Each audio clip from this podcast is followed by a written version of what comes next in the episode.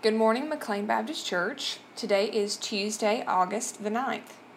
Hear these words from Jeremiah Am I a God nearby, says the Lord, and not a God far off? Who can hide in secret places so that I cannot see them, says the Lord?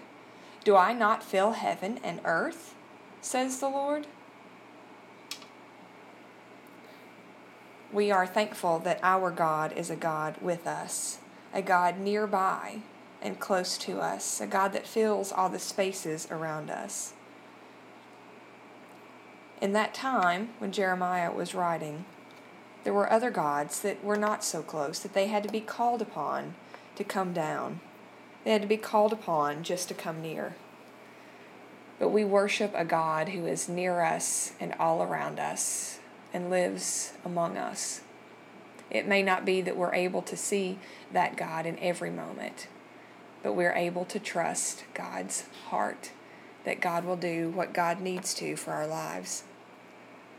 My prayer for you today is that you can realize and can witness a God that is nearby, a God that's closer than a sister or a brother, and a God whom you can call friend even in your loneliest moments.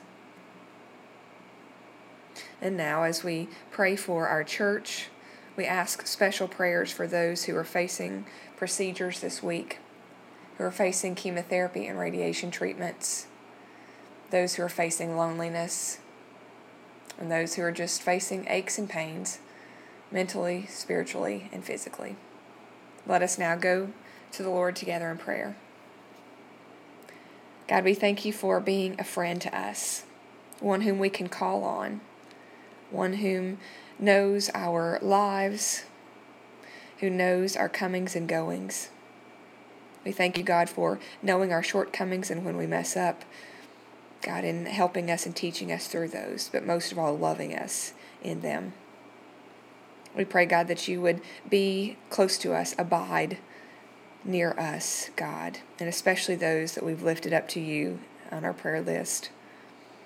Help us to know that you are near and let us know how to live into that concept. It is in your holy, awesome, and mighty name that we pray. Amen.